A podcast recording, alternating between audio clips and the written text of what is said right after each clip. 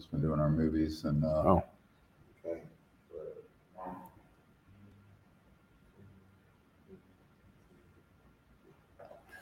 Hello, this is Billy Carson, aka Forbidden Knowledge. Welcome to the super exclusive interview. Disclosure is imminent. I'm here with Dr. Stephen Greer, the true word leader actually in disclosure. And it's going to be an amazing event this weekend, which we're going to talk about here. And I want to welcome you back, Dr. Stephen Greer. Thank you. It's good to see you. Thank you yes. for your help. I appreciate it. Thank you. The last time I saw you was probably about two years ago. Right. And we had a, a series of interviews where you went deep into a lot of topics dealing with disclosure and ET and technology and potential advanced technologies from outer space and so forth. Right. Uh, a lot has happened since then. Correct. I mean, you were really, you've always been ahead of your time, obviously. But some of the stuff you told me just a couple of years ago have now come to fruition, which is really, really amazing. I want to first start by introducing some of the people on my networks may not have seen you before. Um, they are, if they haven't, they're crazy. But now that they're finally learning who you are for the first time, just tell them a little bit about your background and how you got started in disclosure.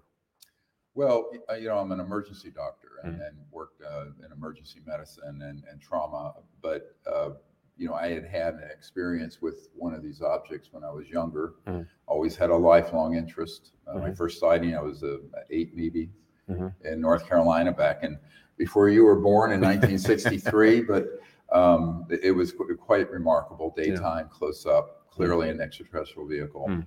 uh, seamless. Uh, mm. And so I had an interest my entire life. Mm. And uh, eventually, in, in 1990, I started the CE5 Contact Initiative, which mm-hmm. you, there's an app called CE5 Contact you can get mm-hmm.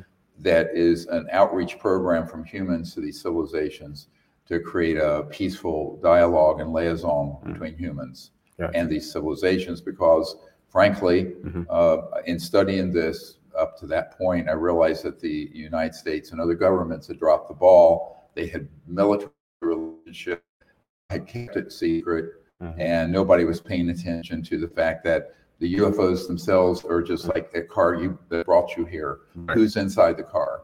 Mm-hmm. You know, Billy is. Or who's so who's inside these spacecraft? Why are they here? Mm-hmm. Uh, and so that was the genesis of it. Now, yeah. in 1992, on a beach in Florida near Pensacola, we had a major um, event, CE5 mm. contact event there were four ET craft in the sky that were seen by about 60 people on a mm. training expedition we were doing, wow. including a couple of Air Force colonels and pilots.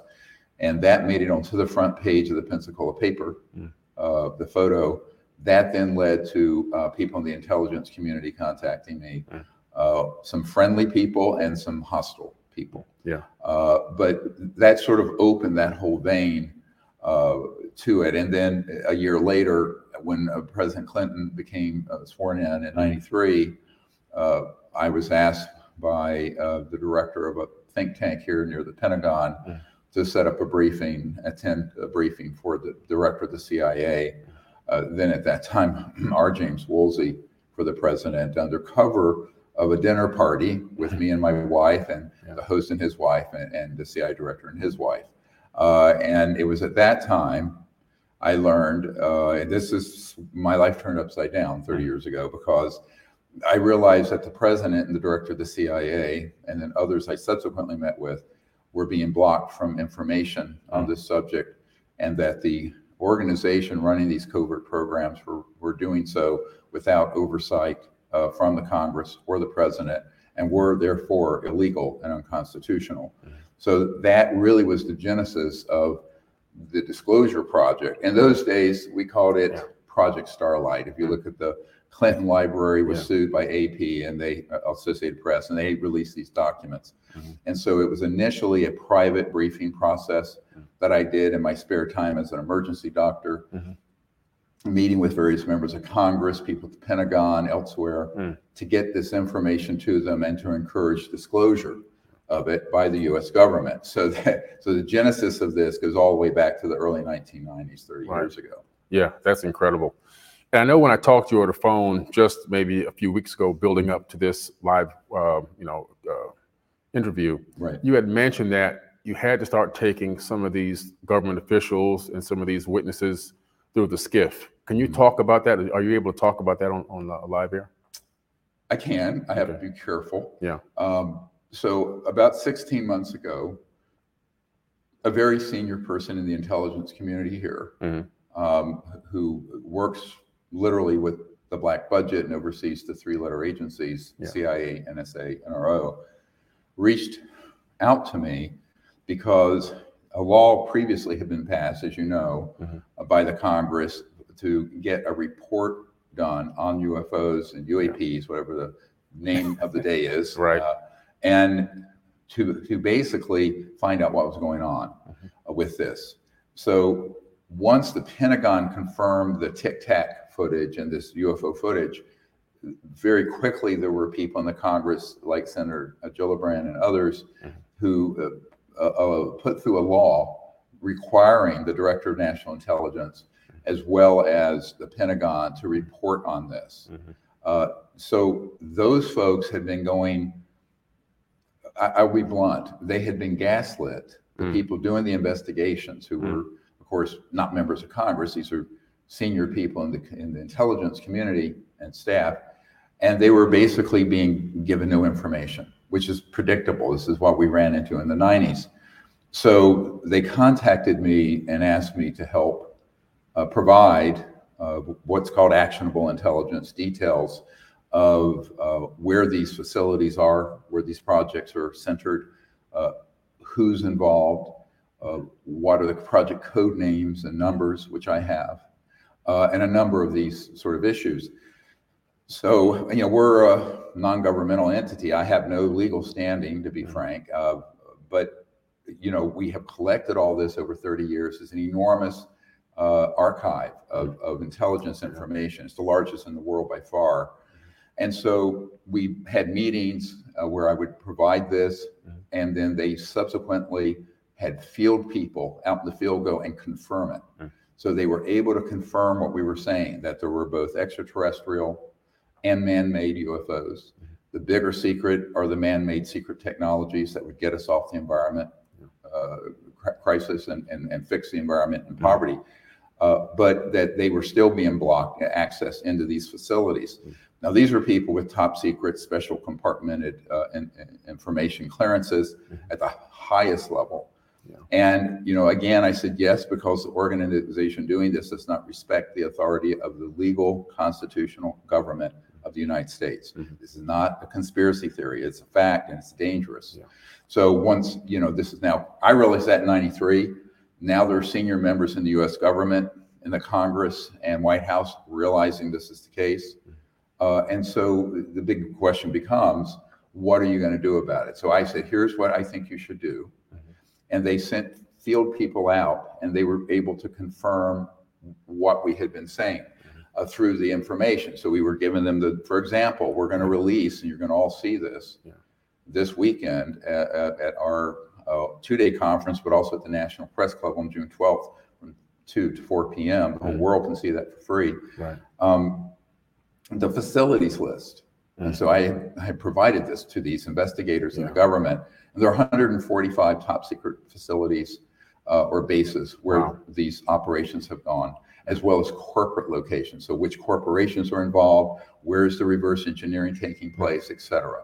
So all of that was uh, started 16 months ago. Mhm. Now, what has helped more recently is that the Congress and the president put through a bill two days before Christmas in 2022, Mhm. uh, the National uh, Defense Authorization Act, that had a provision Mm. for top secret people, whistleblowers, or people who had non-disclosure agreements in the military or even corporate world to go through a process where they would go to uh, this office, AARO, Arrow, and the Mhm. SCIF uh, there near the Pentagon and provide their information. So that process was, the law was passed late December 2022. Yep.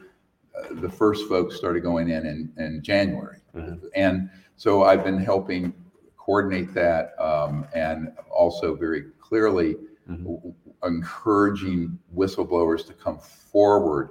Now, we have to make a distinction here. Yeah. There are really three categories of these whistleblowers Right. people who will not come forward because they're hostile Mhm. to, to having this come out because they're part of the, I hate to say it, illegal project. Gotcha. Then there are the ones who are cooperating, giving us information, Mhm. but they don't want to come forward yet because the laws need to be tightened up for their personal protection and security, Gotcha. because many have gotten death threats. Right. Their uh, security around their pensions or their financial assets. Mhm. And uh, also where it's very clear that if, if they were found to have done something illegal, Mhm. that they would, there'd be a period of amnesty. Gotcha. So we're recommending a further bill be passed Mhm. to provide these sort of protections Yeah. for these whistleblowers. And then there's another category, Mhm. and those are the people who are willing to go through the process now Yeah. and go to the SCIF and provide information. Right. Now, out of a few of those, Mhm. there are a handful that are willing to come out publicly, Gotcha. okay, at this press conference. Right. So you're dealing a distillation. So it's, Yeah. you- now they'll give you a number. We now have 752 whistleblowers and witnesses uh, that we have either previously interviewed or identified or have contacts to. Right. And some are, are preeminent. Right. Uh, For example, there's a, uh senior official in a Fortune 100 company Mhm. that would like to share what he knows, but recently, after reaching out, he has had explicit threats, death threats to him Mhm. himself and his family. So this is why we're encouraging the Congress and the president Mhm. to uh, step up the pace of, of the protective laws Gotcha. for these people's security and safety. Mhm. Right. That's phenomenal. And just for the viewers, the SCIF, when we say the SCIF, can you Oh, break yes. it down for them? Because Yeah. we know what it is, but Yeah. Yeah, well, SCIF is a secure compartmented information facility. So they're all around the city and other Mm-hmm. Yeah. parts of the United States. And they're basically places where when you go in, you know, you, you put your phones and all electronics aside. Mhm. It's a sealed facility, so no, no electromagnetic signals can go in or out. right. Um, and it- it's a place where top secret information can be exchanged Mhm. and shared in a secure fashion. Exactly. That's exactly. basically what a SCIF Yeah, is. Kind of like It's a not a boat, ground. folks. Yes, not. Yes, not. There's a skiff that's a boat. This is a- Yeah. it's something else. yeah. Right. This is really top secret. This is where you can really share information and knowing that nobody can hack into it, nobody can record it. They can't use those sophisticated uh, cameras with those sophisticated mics outside the building to hear what's inside. Everything bounces off. It's uh, it's pretty secure, um, which is which is very good. It's not secure from these, this illegal group because Oh, they're yeah. using, let me just make They have some super. They have some really high tech. They have what are called scalar or longitudinal electromagnetic systems Yeah. that can penetrate anywhere. Right. And this is one of the, the, the problems we've had is getting the people in the conventional government, it's Mm. called the legal government, to understand the, the, these other operations have technologies. Mhm. Many of them reverse engineered from extraterrestrial vehicles. We'll get into this, Mhm. that are thousands of years past what Right. the president or the chairman of XYZ committee in the Congress would know about. And this is a this is what I call the technology gap. It's a Mhm. disconnect, Right. um, and it's dangerous because uh, if you don't know what your adversary has the capability to do, Mm, then you're not going to strategically make the right decisions. right. So what I've been trying to get them to understand is that their current SecOps, security operation protocols, and these SecOps are simply inadequate. And therefore, they, they need to understand that whatever it is they're doing is going to be transparently known and seen Mhm. uh, by uh, the folks who uh, they consider uh, not cooperative, let's call it that way, Right. and not cooperative to the point of, uh, I would use the word, and, and these folks have agreed with me when I've used it, are involved in a treasonous operation. Mm. I've heard, Treason. yeah. Yeah, absolutely. Yeah, and I agree. I have, I've heard you say that before, as a matter of fact. And so you'll be talking about this scalar technology this weekend at the Yes. conference, Mhm. right? Yes, we have a PhD physicist um, from, uh, had been, I believe, at Los Alamos, and uh, he is a, a probably world expert on uh, Mhm. scalar. Of course, Nikola Tesla talked about scalar waves Yes. back 100 years ago, um, but he'll be making a brief presentation, and then one of our witnesses, um, who was with Raytheon at a, a covert facility at South Pole, Mm. Uh, he's going to talk about the sort of a application of that. I guess called a neutrino light sensors and array that's a couple miles underneath the ice Yeah. at the South Pole. uh, where he worked at that station and what that capability, Mhm. uh, the capability of that array is. Right. It's both, I will tell you, it's both tracking and sensing and an active weapon system, Mhm. Which is quite advanced electromagnetic weapon um, Right. and, and rather dangerous. Yeah. Wow. That's powerful. Neutrinos, Mhm. Neutrino light neutrino light. detector and array. Mhm. Wow. Now, uh, by the way, back in the 19 mid to early 1990s, Mhm. I met a, uh, a man who was CEO of an electro- uh, electronics company who, in uh, the 70s, Hmm. uh, had invented uh, a neutrino light detector that got a national security order placed on it, and the National Reconnaissance Office seized it Wow. under national security order, and they put them on the satellites that are up there so that they can track and Mhm. monitor these extraterrestrial vehicles Mhm. as they come out of, let's call it trans-dimensional space-time Right. into 3D. Mm. Uh, and when they do that, there's a burst of neutrino light, Mhm. and that allows them to pick up on them. Yeah. And so those are, are, are then uh, connected to weapon systems. Mm. And you, you hear about all these crash retrievals. Yeah.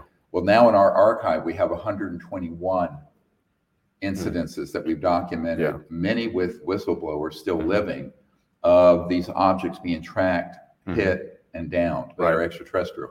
So, uh, which is another whole discussion, Mhm. and that is uh, the danger Yeah. Of having an unsupervised and unauthorized operation with those kind of technologies Mhm. that are really creating an existential threat to all life on Earth. I will say it very bluntly. It's a Yeah. very dangerous, nonsensical thing happening. Right. Um, I've known about this since the early 90s. It's one of the chief reasons Mm. uh, back in, uh, oh gosh, when, when the uh, uh, head of the Defense Intelligence Agency, whom I briefed, Mm. uh, General Patrick Hughes, he's a three star, and he had been denied access to this information. Now, this Wow. is the head of, for those who don't know, the Defense Intelligence Agency would be like the CIA for civilian Right. for the entire military. Mhm. And this guy is the top guy. Yeah. And I would did a, a briefing in his conference room at the Pentagon, Mhm. and he flat out told me he was denied access, and uh, he thought that there were uh, actions being taken that were dangerous. I said, "Oh, you better believe it." Mm-hmm. Yeah. And I discussed this with him: the Mhm. fact that we were tracking and targeting these objects Yeah. um, who are frankly completely not hostile. But I will tell you, the fact that they're not hostile towards humans and, and uh, Earth does not mean that they are happy with what this clandestine group is doing. Right. Because we're actually, if people want to know where the threat is, Mhm. go look in the mirror. Yeah. Uh, humans have become an existential threat to ourselves uh, with Mhm. what we're doing to this planet, Mhm. environmentally and otherwise, but also now potentially to other planets. Yeah. So I think that this is a very complex problem. Mm-hmm. One of the one of the big problems with the news media, everything has to be boiled down into a, a, a 30 to 90 second soundbite. Yeah. And the issue is so complex. Uh, and I, by the way, it's another problem with with members of the Congress and Mhm. White House. Yeah. Is that they're so busy, and yet the issue has to get unpacked. One of the things we're trying to do, we haven't done it yet, Mhm. is that we're we're going to unveil what we're calling the Disclosure Project Intelligence Archive, Mm. which is many terabytes of data. Wow. But what needs to happen? Anybody out there? We need someone who's a very good uh, data file manager Mhm. who can then organize these hard drives and information, Mm. and that we can then. What we eventually would like to do is have a website that would be the clearinghouse for all legitimate information on the subject. Yeah. Um, but we're not there yet. Of course, I, I can't even imagine what that might cost, and Yeah. we would have to fund, raise the funds. But we, there are a lot of technical obstacles to doing it, Mhm. just because it's a massive. We may eventually have some. We're in the neighborhood of 10 to 20 terabytes, Wow. That's a lot of data. which is a huge amount for a Yeah. And also a searchable website where it's Mhm. all indexed and searchable. right. So this is a technical problem. I'm a doctor and not a tech guy, but we need some really good tech people to help us with that. You know. I may have some people on my team that can help with that. Uh, with the project that I've done with um, searching for space anomalies, Uh-huh. we've downloaded over 1 million images from the NASA and European Space Agency Caltech servers Okay. and cataloged them and categorized about 50 to 60,000 anomalies that are searchable, linkable, downloadable, and everything else. Oh, that'd we did great. over the course of seven years, right. but we do have the capability of doing something like that. Yeah, we want to stand this up in the next year. Yeah. Um, and we're still collecting data. I will tell you, there's on average two to four new top secret whistleblowers coming into our system Mm. every month. Wow. We're adding uh, a similar number of top secret facilities. Let me give people an idea so this is not vague. Yeah. There's there's a man who um, is going to be speaking uh, here. Mhm. He was an Army guy at Fort Bragg. Mm. He was taken into an underground facility where there was a kind of a sonic electromagnetic anti gravity operation with Mm. this massive, uh, you know, thousands and thousands of pounds heavy uh, looked like a granite uh, Wow. cubic rectangular object floating. Wow. Um, and he knew the name of the area where it is. Mm. So, see, every time one of these whistleblowers comes forward who've actually been in the system, whether it was an accidental event in his case Yeah. or worked in it, we grab that information and put it on our facilities list. Gotcha. So when you see this facilities list that we're going to be releasing, Mhm. keep in mind that every dot on that map Mhm. and everyone in the list is backed up from witness testimony Yeah. and uh, files. Right. But of course, those we can't release without the, the whistleblower's permission. Gotcha. So what one of the one of the things that's a problem for me personally Mhm. is that having debriefed all these hundreds of top secret witnesses, Mhm. but when they're not willing to come forward publicly, like has recently happened with, with one of them, Yeah. what what happens is that we're the best I can do is provide the information, Mhm. but what we really need is a process, an open hearing. And this I've had a conversation with a member of Congress in the House, Mhm. is to have an and this is new news, uh, to have an open hearing process, not in a SCIF, Mhm. where these witnesses can be subpoenaed and be sworn in under oath and come forward Yeah. uh, and the whole public will know about it. Because I think the top secret process uh, is dangerous in the sense that if it's top secret going through a Pentagon office like AARO, Yeah. how much of that will ever get out to the American public? How much of it will actually get to the members of Congress? Mm. Because I know that there's a letter we have from the uh, chair and co-chair of the Senate Intelligence Committee recently, written in April, Mm. where they were very unhappy with the progress and the reporting back out of AARO to them. I have this letter. Yeah. And uh, we can show it to you. My Mhm. assistant can get it to you. And I think this is a big problem because it gets back into is the fox guarding the hen house Right. sort of problem, right? And some of the men that we have taken uh, and that I know have gone into the SCIF for AARO have been extremely unhappy Mm. In A, how they were treated, Mm. and B, the uh, tendency to cut them off and not let them tell the whole information. Mm. So one of our concerns here, and I have an inside track on that very much in the system, Yeah. is that there's a big concern that the leadership of that office, it, whether or not they're complying with the law. Uh, to let these people bring all their evidence and testimony, but also then properly report it up the chain of command uh, to the Congress, which is the entity that is funded and authorized the investigation. Yeah. So this is something, uh, again, in a, in a, uh democratic republic like the United States or any democracy, there has to be proper oversight of these sort of operations. Mhm. Uh, and I think we have to be very, very vigilant that this doesn't end up being like prior government investigations, which were basically dog and pony shows that furthered the cover up. Right. And uh, I'm, I'm actually quite concerned about that uh, from the things I am hearing, Mhm. not from the rumor mill, Yeah. but or the you know UFO chat rooms, Mhm. but from these top secret guys going in, what they tell me afterwards. Mm. So w- we are concerned about that, and I think we have to be vigilant. Yeah. Uh, what government agencies could have the power to cover up these UFO and UAP crash retrievals and so forth without any oversight from the front government? All of them. Yeah. So let me explain how a little bit of history here. Yeah.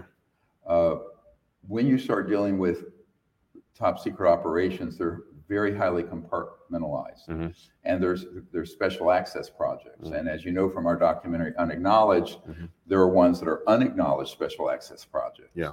Now within those, and those mean that if you're not in the project, you're not to tell anyone outside of it. Mhm. Those have been, are- and not just on the UFO issue, on a number of issues. Yeah. Iran Contra, for example. Mhm. Um, but now there's a branch of those that went rogue. Mm. And the rogue ones um, don't have any legal oversight. Mhm. So a lot of people confuse like the black budget of the United States, uh, which is very, very secret. Yeah. That the legal black budget is legal, Mhm. is known by the president, his guys, and the chief oversight committees and members of the Senate and House. Yeah. I'm talking about ones that have gone so rogue and black Mm. that they're not overseen, Gotcha. but they're it's they're enfolded. It's like those Russian folding dogs, dolls, you know, where you stack the Yeah, dolls. yeah. yeah. I forget what they're called, but Protege dolls. yeah, something like exactly. And, and but they're they're hidden within other SAPs, other Yeah. other special access projects. Mhm. And of course, we uncovered this back in the 90s. And so that structure, let's say the architecture of the secrecy, unfortunately, allows for those operations to go completely unsupervised, even by senior members of the Pentagon. For example, General Patrick Hughes, or you all know the memo leaked out from Dr. Davis about my briefing, the head of intelligence for the Mhm. Joint Chiefs of Staff, uh, Admiral Wilson.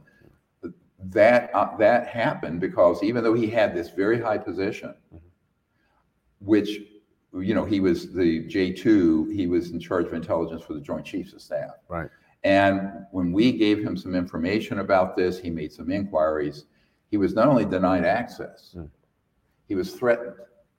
And now, you know, people go, how is that possible? Yeah. Now, a lot of people back in the day, when I first said this happened, uh, so this cannot be true. Mhm.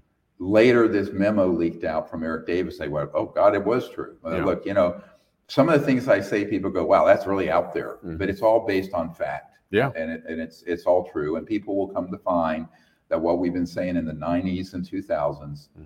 Um, and now in the 2020s, it's when it all comes out, it, every bit of it will be true. Yeah. Uh, as outrageous, and I will admit it is outrageous. Um, uh, but if we don't get a handle on this, Mm.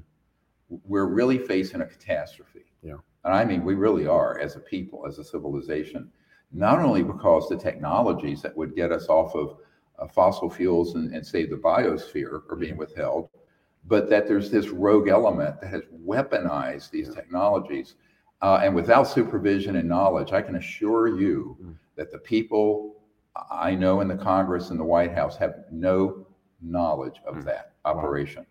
And Pentagon, Mhm. the- General Hughes had no knowledge of that. Incredible. Admiral Wilson had no knowledge of it.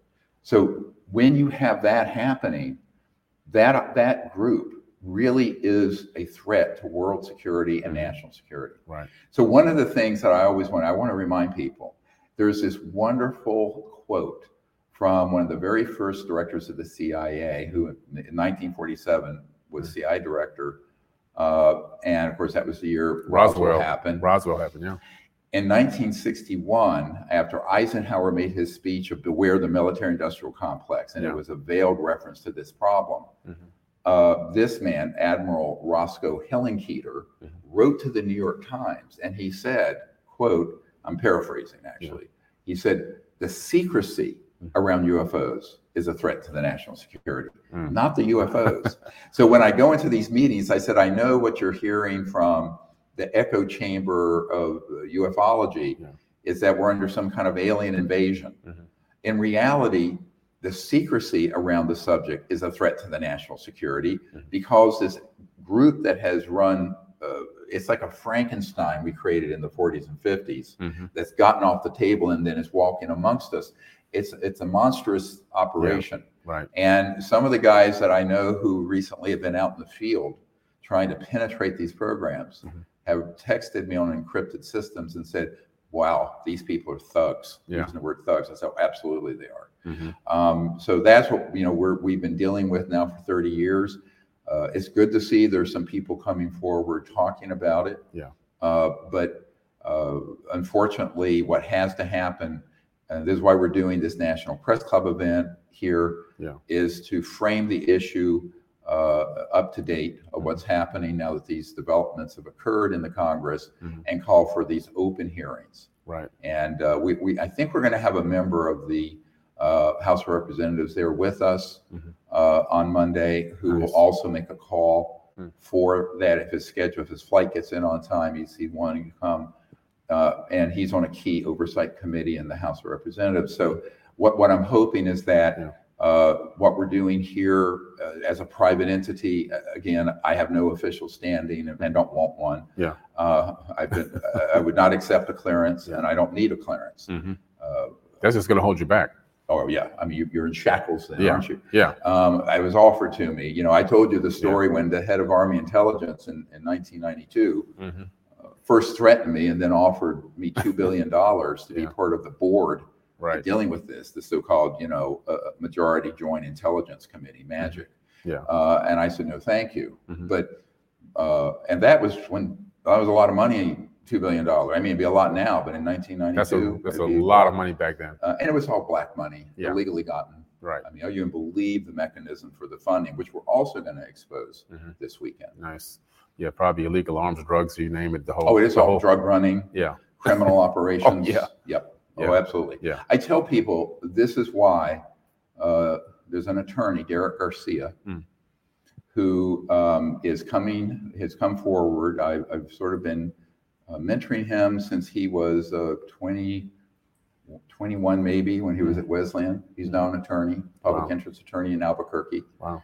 And he has graciously, uh, on his own time, uh, organized now 50 lawyers Mm.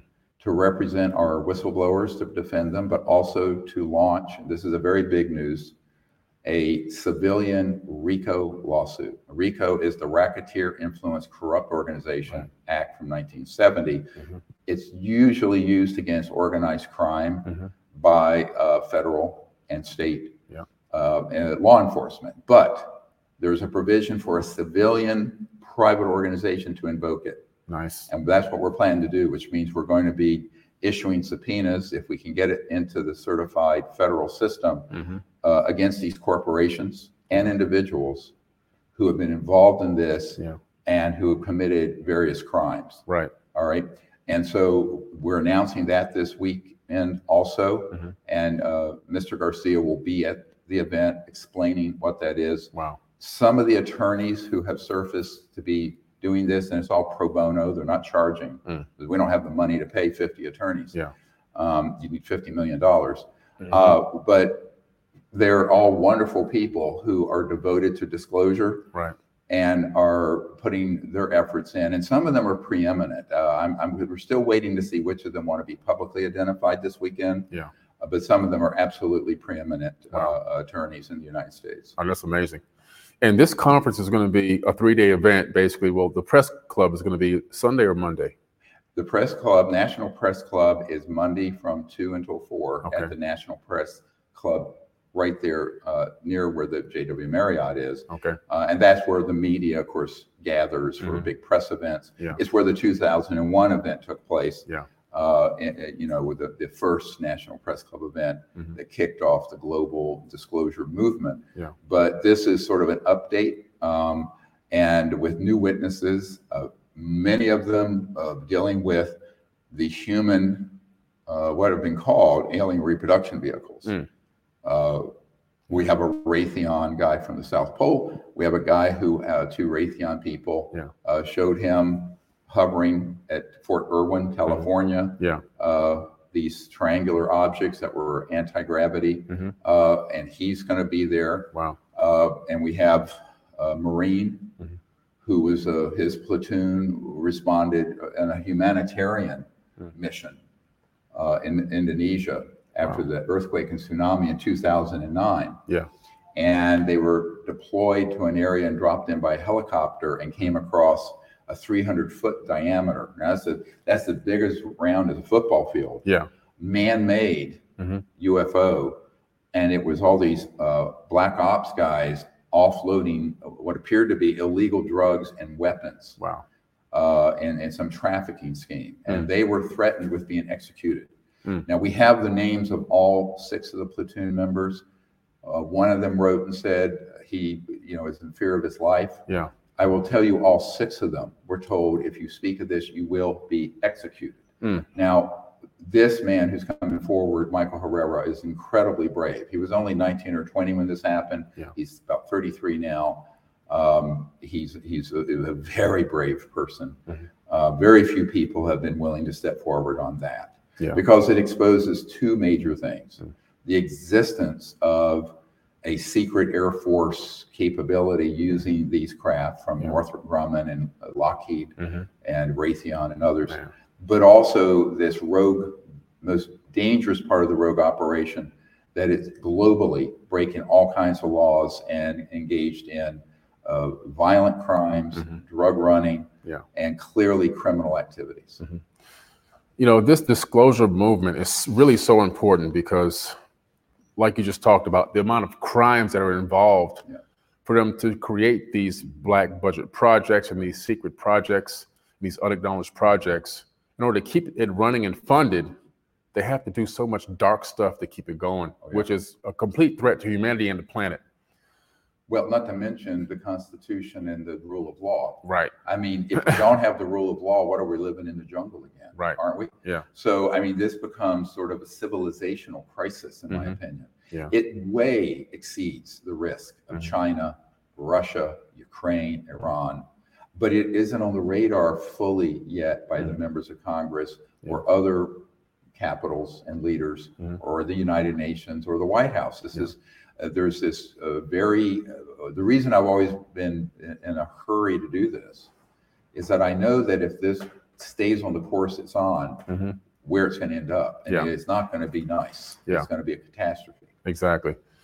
You know, when you're looking at this, you know, all these black budget projects and what they're holding back technologically from the world, what other types of technologies or what types of benefits of the technology could be released to mankind that you feel are being held back? Well, you know, we just released a few days ago Mhm. uh, a, a documentary film called The Lost Century Mhm. and How to Reclaim It. Yep. The key thing, how to reclaim it. And The Lost Century is an expose of 100 years, is why I call it The Lost Century, Mhm. of since the time of Tesla, Yeah. of very advanced technologies that have been seized and sequestered. Mhm. Inventors have been assassinated, Mhm. and the patent laws have been abused to seize them under national security uh, provisions. I have a copy of one that Yeah. we show in the film. Mhm. So everyone can right now go and see that film. It's on all platforms iTunes, Apple, Yeah. Google, Amazon, whatever. Right. Now, the reason that's so important, it outlines what we've lost in 100 years, but also importantly, I'm one of these people, I don't like to just kvetch about a problem. Right. I think we need to so what's the solution? Exactly. All right. So that was the disclosure project is the solution to these illegal secrecy. Mhm. Uh, in this film, we talk about what the solution should be, the pathway Yeah. to develop Mhm. or acquire. If anyone listening has one of these zero point or quantum energy devices, Mhm. contact us immediately. Yeah. We have people with funding in place to get it out now, Mm. if we Nice. can prove it Yeah. it's it's ready. I mean, it's substantial funding. Mhm. So, but it has to be released open source. Yes, that's the only way. Open source is Open the only source way. is the only way because if you go through patent or intellectual property secrets, it's going to get seized. Now, Yeah. most of these inventors, uh, here's the problem: they're very, very bright with physics or electromagnetic engineering, but they don't understand the strategic landscape and the security landscape.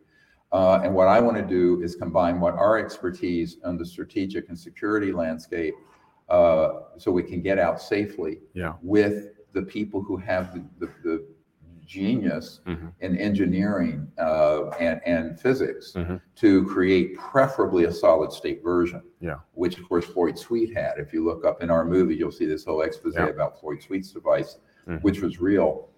But I think that uh, when you look at that, what are the implications of the, all that being disclosed? Yeah. Just that. Mhm.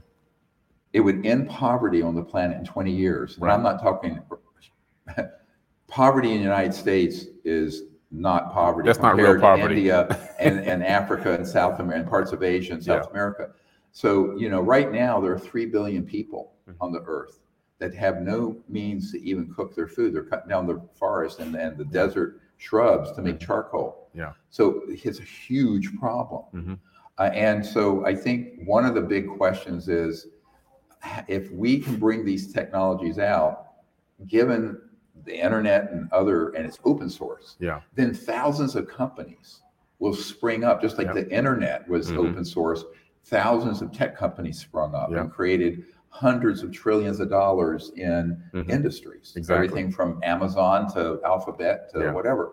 So when this happens, it'll be a tide that lifts the whole world up. hmm Now, it will also end all pollution Yeah. on Earth. I mean, literally all pollution Mm. air, water, Mhm. ground. Yeah. Because these technologies, because they're, quote, free energy, Mhm. And there's a chairman of a major corporation in America who wants to come forward who has said point blank, yes, we have those free energy devices Wow. to us. Now, you know, he's afraid to come forward Mhm. because these corporate thugs are more dangerous than the assassins out of the CIA, Oh, trust yeah. me. So I think that this is this is something that if the people unite around this that effort, Mhm. we should be able to create a, a civilization within 10 to 20 years. Yeah. Where there would be no poverty, no pollution, sustainability, Mhm. uh, but wouldn't be just, you know, windmills and solar panels, which ain't going to get us there. No. It's too, the energy density, and it's so expensive. This would be something quite inexpensive, would fit on your table, Mhm. run your house, run your factory, run your car Yeah. and uh, would have zero energy costs and no pollution because Mhm. it's pulling energy out of the fabric Right. of space time, what's called the quantum vacuum or zero point energy, uh, which was proven, by the way, in the 50s by Mhm. Professor Casimir. Right. So, this documentary, I encourage everyone to look at as soon as possible. It's called The Lost Century and How to Reclaim It. We actually have motion graphics to show what the world looks like in 20 years, 50 years, Yeah. 100 years, 1,000 years. It was beautiful. Yeah. Have you seen it? Yeah. The Oh, Lost good. Century. Yeah. Oh, so. I've seen it. You gave me the link uh, Oh, about two right. Weeks gave you a ago. Mhm. Yeah, and I, I watched it. Amazing doc. Guys, make sure you go watch The Lost Century. You can watch it on Apple. You can watch it pretty much on anything. Anything. The Lost Century, Dr. Stephen Greer. It's an amazing documentary. The way that you did the graphics in there to show those projections, because it gives you, it gives a person like the ability to kind of see the future, what it could Yes. be. What what are we missing here? And, and that's what we could have had by, you know, the irony of all of this. Um, by the time I was born in Mhm. 1955, I turned 68 later this month. Mm. Uh, all of those technologies were in existence. Yeah. Uh, the, the zero point free energy, Mhm. the electrogravitic anti gravity that was mastered in October 1954. Wow. How do I know this? The top scientists at the world's largest Department of Defense lab here, Mhm. the Naval Research Labs, which Thomas Edison started, when he was in one of the vaults, he Mhm. saw the documentation that stated we mastered gravity control, anti gravity, October 1954. Wow. So I was born in June 1955. Yeah. So by the time I was born, we should not have had jet engines, No. rockets, cars with internal combustion engines, Yeah. coal, gas, oil, nuclear, wind, Mhm. solar, geothermal, all of it. Yeah. Now, the good news is it's it, it's like the ET said to Colonel Corso Mhm. when when he said, "What's in this for me?" He's and the ET said, "A new world if you can take it." Yeah. But who's going to be the losers here? Well, uh, you do have hundreds of trillions of dollars in assets In petrodollar and oil Yeah. and gas, public utilities. Mhm. So one of the problems with this is when people talk about a disruptive technology like, you know, a ride app Mhm. like Uber or Lyft. I mean, Yeah. that's I mean, it, it replaced taxis Right. but this would totally transform the planet but there will be people who will be disrupted Oh yeah. okay and i think now the, the not the big corporations that have already made thousands of trillions of dollars Mhm. over 150 years but the average worker Mhm. let's say you're you're an oil rig worker Yeah. or a public utility worker Mhm. There needs to be a plan that as these technologies come out Yeah. we provide the training and support to Mhm. transition them from those smokestack industries Mhm. to this new high-tech energy sector Yeah. because there will be huge jobs resulting from that Yeah. but we have to think this through Mhm. uh, and it needs to be compassionate to the rank and file people who would be adversely affected Absolutely. yeah i mean that's Yeah. something I've, I've said for uh, 25 30 years Mhm. But that can be done I mean, we can absolutely do that as a, as a people uh, Right. not here but just globally Globally. Yeah. globally we can come together as a people and do this uh, but ultimately it will grow the economy Mhm. and uh, uh, world's uh, poverty, I, I predict in about 20 years would be gone. Gone, completely gone. All, yeah, yeah, Africa, everywhere. right. So this is very good. I always tell people, this is extremely.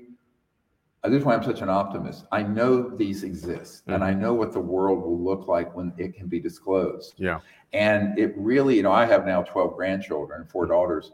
congrats. It would be a whole new world Mhm. uh, if this could happen, uh, and it would be a wonderful world Yeah. uh, if they're used for peace. Exactly. Now, I will say caveat in my conversations with people in the military connected to these projects, Mhm.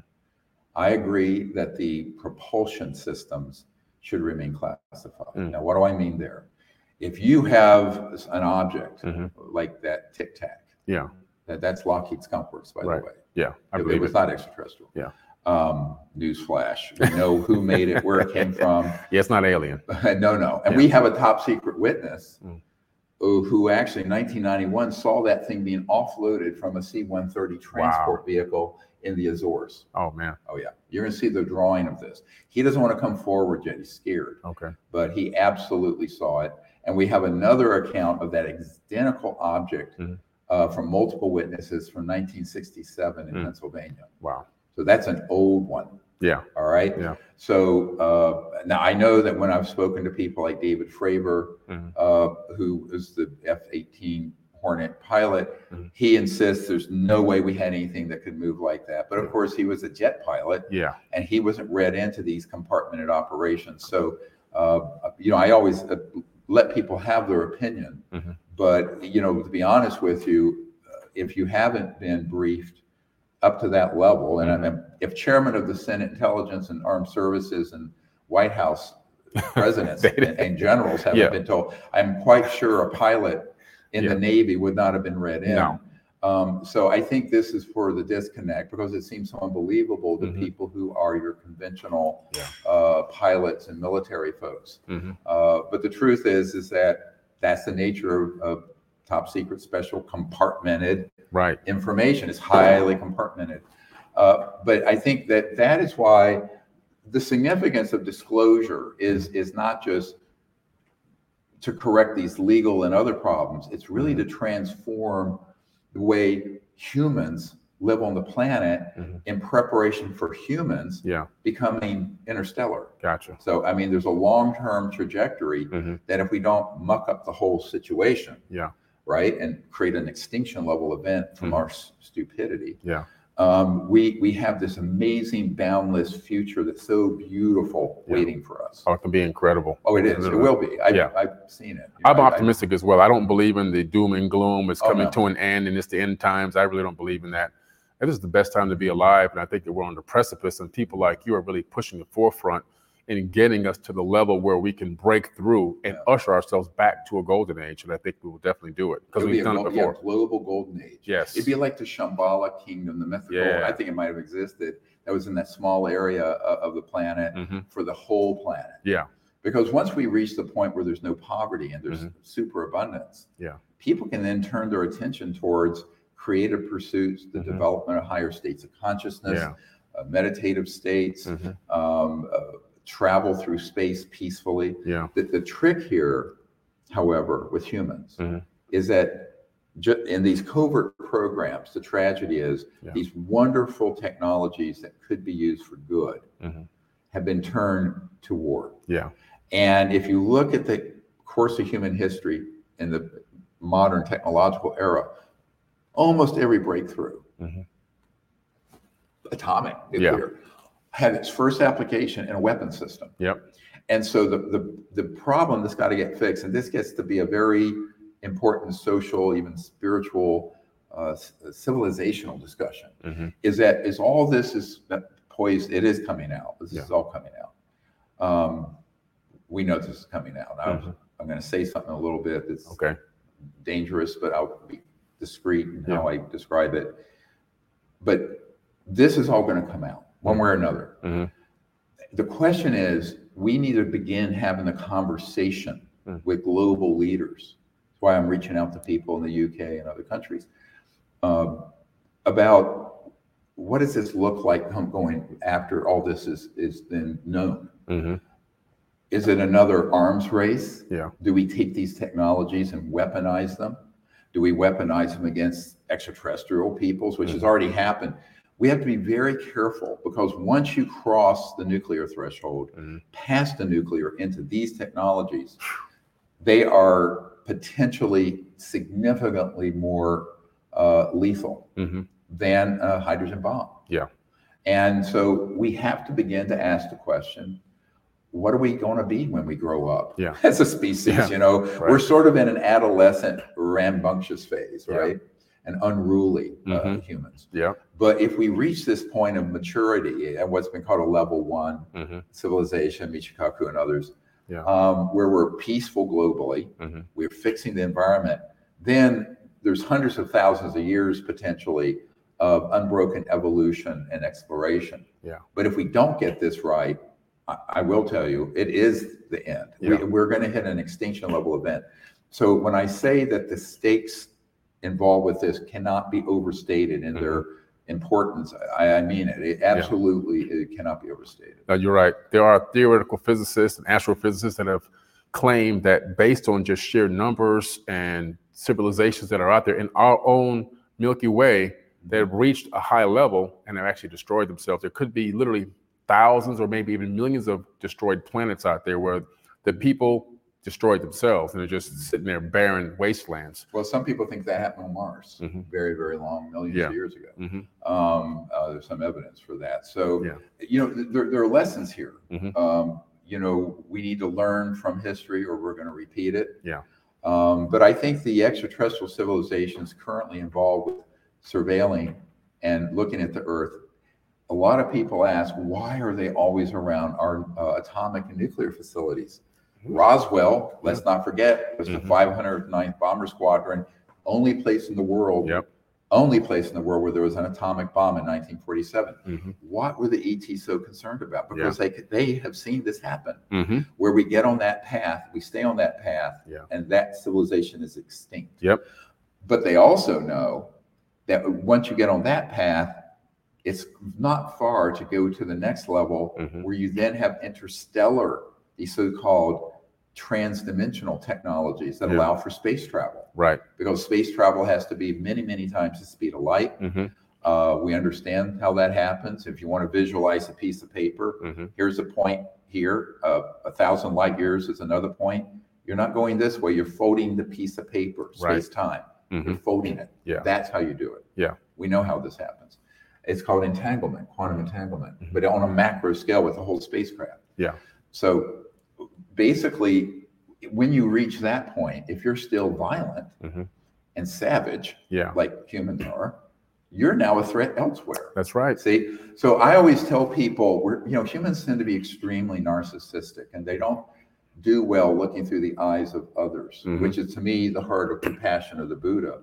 You have to be able to look at how does this look, this this enterprise on Earth right now, hmm look to an advanced civilization that has come this way before us and survived. Yeah. I'm afraid that we we look like we're in great trouble, and I think we are. Mhm. Um, you know, I joked back in the '90s, I'm an emergency doctor, and I know an emergency when I see one. Right. And and this, we are in a global emergency writ large. Yeah. Uh, but most people are not open, awake to that yet. Uh, and I think part of what the Disclosure Project uh, is is devoted to doing Mhm. is putting out the evidence and the information, but also a vision of how to uh, be awake to this, but not just get into negative conspiracy stuff, but turn it into a positive outcome Gotcha. socially, technologically, Yeah. and economically, hmm spiritually. So I think those are all big uh, undertakings that need to, the, the conversation on that needs to be joined Yeah. now. Definitely.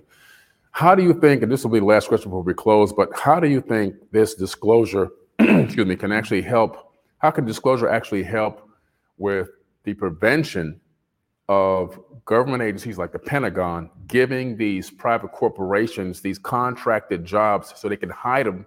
And then we can't get a FOIA. We can't request information on these because they're private. Do you think that we'll see a day when this communication or this collaboration or collusion that's happening to keep these things secreted away and compartmentalized. do you think there'll be a day when we can break that reign that they've got on that and make it to where we have access to see what's happening? I- i- If, if we can get these open hearings, or even if there is a classified process Mhm. first that leads to open, Mm. we have the people who can blow the whistle on Yeah. that, how it's structured, Mm. and then there could be reforms in the law that prevent it. Uh, I, I do know that a clock has been put on this. Mm. And this is the sensitive thing I didn't uh, refer to, and I have to be very careful. Mhm. But I'm working with this- a number of teams here in Washington who Mhm. don't know each other. Okay. All right. Uh, and advising and providing evidence and information to them. But there's one team that absolutely is hoping this gets resolved through the constitutional process, Okay. uh, through what we're doing, Mhm. perhaps with this RICO civilian law- lawsuit. If there are any attorneys out there who want to join us, Yeah. contact us. It- Mhm. you- You'll see that we have 50-some attorneys now. We Mm. can use more with Mm. different specialties. We also need private investigators, Mhm. former prosecutors, et cetera. But I think that it, when we, when we look at that, if that can't get resolved by pretty much the end of this year or early next year, Mhm. there are some folks who are very fed up Mm. in the special operations and forces community that are Mhm. gonna move. Mm. But that, that can be dangerous Yeah. and, and could result frankly in a bloodbath. Right. So uh, what we're trying to do is move this very quickly. Mhm. Um, I know those guys very much hope we succeed. Yeah. Uh, and don't have to do what they've been chartered to do. Right. So I'm only referring to this obliquely to say that, you know, having been involved with this for 30 years, well, first of all, I won't be alive 30 more years, Yeah. uh, but but I know that this this process needs to actually get come to a head Mhm.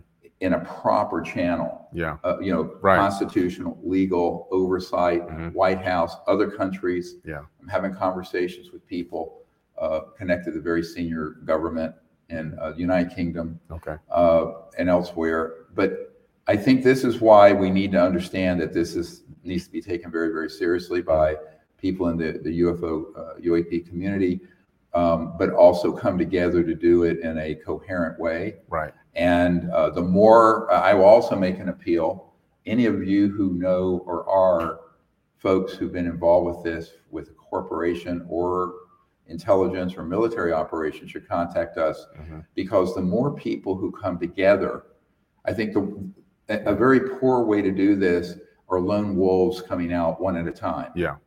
But when you come together as a Mhm. group, it re, and they, these are people who don't know each other, but Mhm. have different parts of this Yeah. picture from different agencies, Mhm. services, Yeah. corporations. That's what we're doing this week and weekend Mhm. at the National Press Club on Monday. Yeah. Then what happens, it, it, it reinforces each other. Mhm. Uh, whereas if you just do, if you have an extraordinary experience as an intelligence operative or military personnel or a Lockheed or Raytheon uh, uh, official, and you do it by yourself, people go, ah, you know, it doesn't seem, you know, like that's possible. Whereas if you have five or 10 or 100, I want this to eventually become a torrent Right. instead of a trickle Right. where hundreds and then thousands of people just come Mhm. forward. Yeah. Now, a lot of people are afraid, let me say this, that they can't do that. I believe they can. And Mhm. the, the foundation of the Disclosure Project, which I have not talked about Yeah. with you much, is uh, the unless otherwise directed letter, UNOD, we Mm. wrote to the Clinton administration and all federal agencies in the Pentagon Mhm. in late 1997, 1998. We Mm. gave them 60 days to respond. Yeah. And the unless otherwise directed is a military technique that basically says, unless otherwise directed, here's my assessment and here's what I'm going to do. Mhm. It's written that way so no one has to make an overt action, Gotcha. you see. So we did this, and what we said was, these projects are being run illegally. Mhm. Therefore, the non-disclosure agreements and the secrecy oaths that anyone has taken, Yeah. corporate or governmental, Mhm. Are completely nullified. Yeah, they're invalid. They're invalid because the operation, the underlying operation is illegal. Gotcha. Now, if you're just someone who's a foot soldier in this, Mhm. a Delta Force guy or a Navy SEAL, or someone who's working at a corporation as a part of this huge operation. You wouldn't know that. Mhm. We know it because having briefed people like the CI director and senators and senior flag officers, generals, admirals at the Pentagon, we know that it's that way. So we're going to establish that as a proof, right? Mhm. Now, at that point, everyone is exonerated. That you can leave one of these underground bases with part of an ET craft, an Mhm. ET body, documents, Mhm. and your own information with impunity. Right. Because until those operations are put under legal oversight by we, the people's Yeah. government, those projects are illegal. They cannot use the law when they're breaking the law. Exactly. This is, I want to say this very forcefully. This is why we need, uh, you know, dozens, then hundreds, and then thousands of people. Yeah. Coming forward, basically being liberated by Yeah. this. Exactly. It's a snowball rolling down the hill. Basically, once all this begins to happen, it's going to unfold, and there's nobody that can stop it. And that was always our strategy. I mean, back Yeah. in, you know, when I tried to get the Congress and the president to do this in the 90s before we went public in 2001, Mhm. 22 years ago here in Washington, uh, where we are now. Uh, I had hoped that people in Congress would uh, take care of it. Yeah. I never thought I'd leave my medical career to address this. Yeah. Uh, you know, I've lost over $12 million in income doing Mhm. this as a doctor, um, but not that anyone cares about that. But I'm just saying. It's a sacrifice. It's a real it's a huge sacrifice. sacrifice for my I mean, come on, that's you a real sacrifice. For man. all the gossips out Yeah. there. But the point I'm making is that, you know, now that we're at this point where Mhm. there, the laws are in place now. Yeah. Which we worked hard, and I gave feedback on this one that was passed Mhm. um, in uh, December. Yeah. That allowed the whistleblowers. Initially, that law was going to leave out corporate guys. And I said, oh, no, the center of gravity in this is corporate Yeah. and not government. So I said, we need to get those guys protected too. Mhm. Uh, so that's what we have now. I think, again, the next thing we have to have are more protective laws, Mhm. you know, that are explicit for their pensions, their personal safety, Right. and amnesty if they Mhm. were involved in something Ill- illegal, so they're not prosecuted, if they Yeah. come forward completely. Mhm. And then also an open hearing process. I hope, it's most likely that a House committee, Mhm. like the Government Reform and Oversight Committee, which Yeah. does these sort of investigations, would be the lead investigative committee Mhm. rather than in the Senate. This is what uh, historically is the case. Now, Right. it, it could happen under the aegis of any of these authorized committees, Yeah. There, there are probably at least half a dozen committees Mhm. where this would fall under their purview, money, Yeah. appropriations, Right. defense, intelligence, Yeah. Oversight, science and technology in the. House. Yeah. There are a number of them that could hold hearings, and maybe they're, the best path would be multiple investigations simultaneously. Yeah. Well, I think if one breaks through, Mhm. then you'll see others then fall in line with it. Mhm. Yeah. But it needs to be, you know, the initial process up to the hearing should be that they, and I'm going to announce this. Mm. This week, we have provided uh, the entire Disclosure Project Intelligence Archive Mhm. Uh, with these 752 witnesses, all the facility sites, Mm. and a lot of other 121 crash retrieval cases Wow. uh, to the Senate, to the White House, Mm. to the Pentagon, and uh, on Monday I'll be handing it off personally to a member of Congress Wow. for the House of Representatives. That's amazing. So that's the, and here's good news, folks. These, at this point, there can be no excuses. Mm. The US government now will have in their possession everything they need to get to the bottom of this, and I mean everything. Mm-hmm. Yeah. You know, where the northern helicopter base is Mhm. in the Nevada test range, Wow. where they were deployed to retrieve both man-made crashed UFOs Mm. and extraterrestrial ones. Mm. Because the witness who was there gave us that data. Yeah. And it's in there. So all of that is there. Yeah. Now, and now the people, you guys, us, just ordinary folks like me, need to now say, okay, the government must be accountable. Yeah. They've been given the information, no more excuses. Mhm. Do it. At the end of the day, the government actually is supposed to work for us. Yes. They've got us They forget tricked that. into thinking that we work for them. I know, I know. and people No, believe it. They're, yeah, like they're our masters. No, yeah, exactly. No, they're the servants. Mhm, Yes, of course. We're the bosses. Correct. And, you know, it's funny because I have a, my dad was uh, half Native American, Mhm. and my mom's family were some of the original prisoner of war with the British. Wow. My father was hand-to-hand combat on amphibious landing units in Mm. World War II in, in, in the Pacific, Yeah. uh, and had terrible PTSD over it, frankly. Mm. But uh, who wouldn't? And uh, but I always tell people, you know, this is a time where we need to come together. Mhm. But instead of a violent enterprise, a peaceful one of disclosure Yeah. uh, and the rule of law. But the only way the Congress and the president is going to act is that they hear from you guys. So here's my other request. Mhm. Please write to your two senators and your member of the House of Representatives, your own representative, Mhm. and to the president, Mhm. asking them to take action Mhm. and tell them that the Disclosure Project has provided them all the actual intelligence they need to get to the bottom of this. Yeah. You know, we've spent millions of dollars and 30 years assembling this. Mhm. It's now been handed off on hard drives. Yeah, beautiful. Yeah. And tell everyone again where uh, this event is this weekend and Mhm. what they can expect. Yeah, and so you can give them a link. If you can't be there in person at the JW Marriott on, on Saturday, uh, tom- tomorrow, the 10th, and Sunday, we're going to have, you know, a huge 12 hours of presentations from the witnesses, from me, Mm. from uh, aerospace historian uh, Michael Schratt and others, uh, Dr. Zahari. Mhm. And but then on Monday, the uh, 12th, at the National Press Club, Mhm. we're going to stream live for free globally Mhm. that entire press club event with the witnesses. Mhm.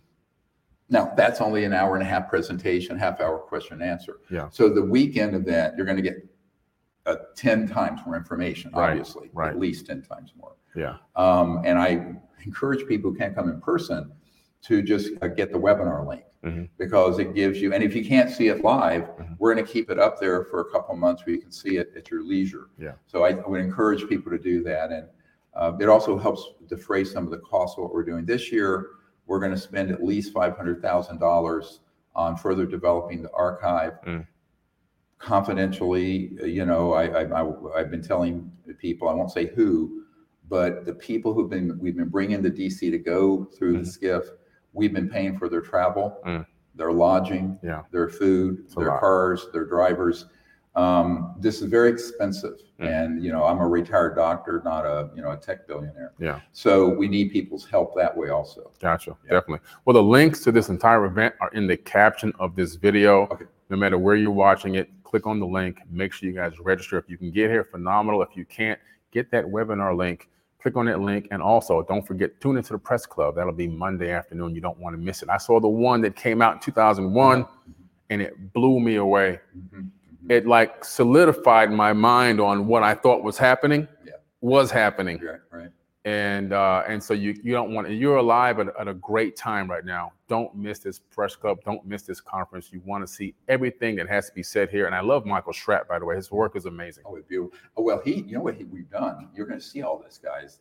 All these witnesses coming forward, he's dealt with them. I, I hand them off, and, Hmm. and then they describe the craft or the skiff, or and he's done all the artwork. Oh And man, it's beautiful. It, it breaks it come alive. nice. And also, a lot of that is in uh, the Lost Century. Mm, yep. So people who want to, uh, that's out now. It just dropped on Tuesday. Mhm. This is Friday. Yeah. So go see the Lost Century. It'll, give you a good foundation Mhm. uh, tonight Yeah. for what's happening this weekend. Absolutely.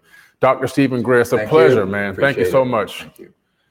Again, another forbidden exclusive. We have Dr. Steven Greer here. Don't miss this incredible conference. And again, Monday, the Press Club 2.0 is coming to you live worldwide. Don't miss it. Be a part of the disclosure. Peace. Thank you, guys. Thank you. It's great. Excellent. Excellent, man. Hey, thank you, sir. Good, good. Phenomenal. That's great. Yeah. Hope that covered everything. Yeah, I think you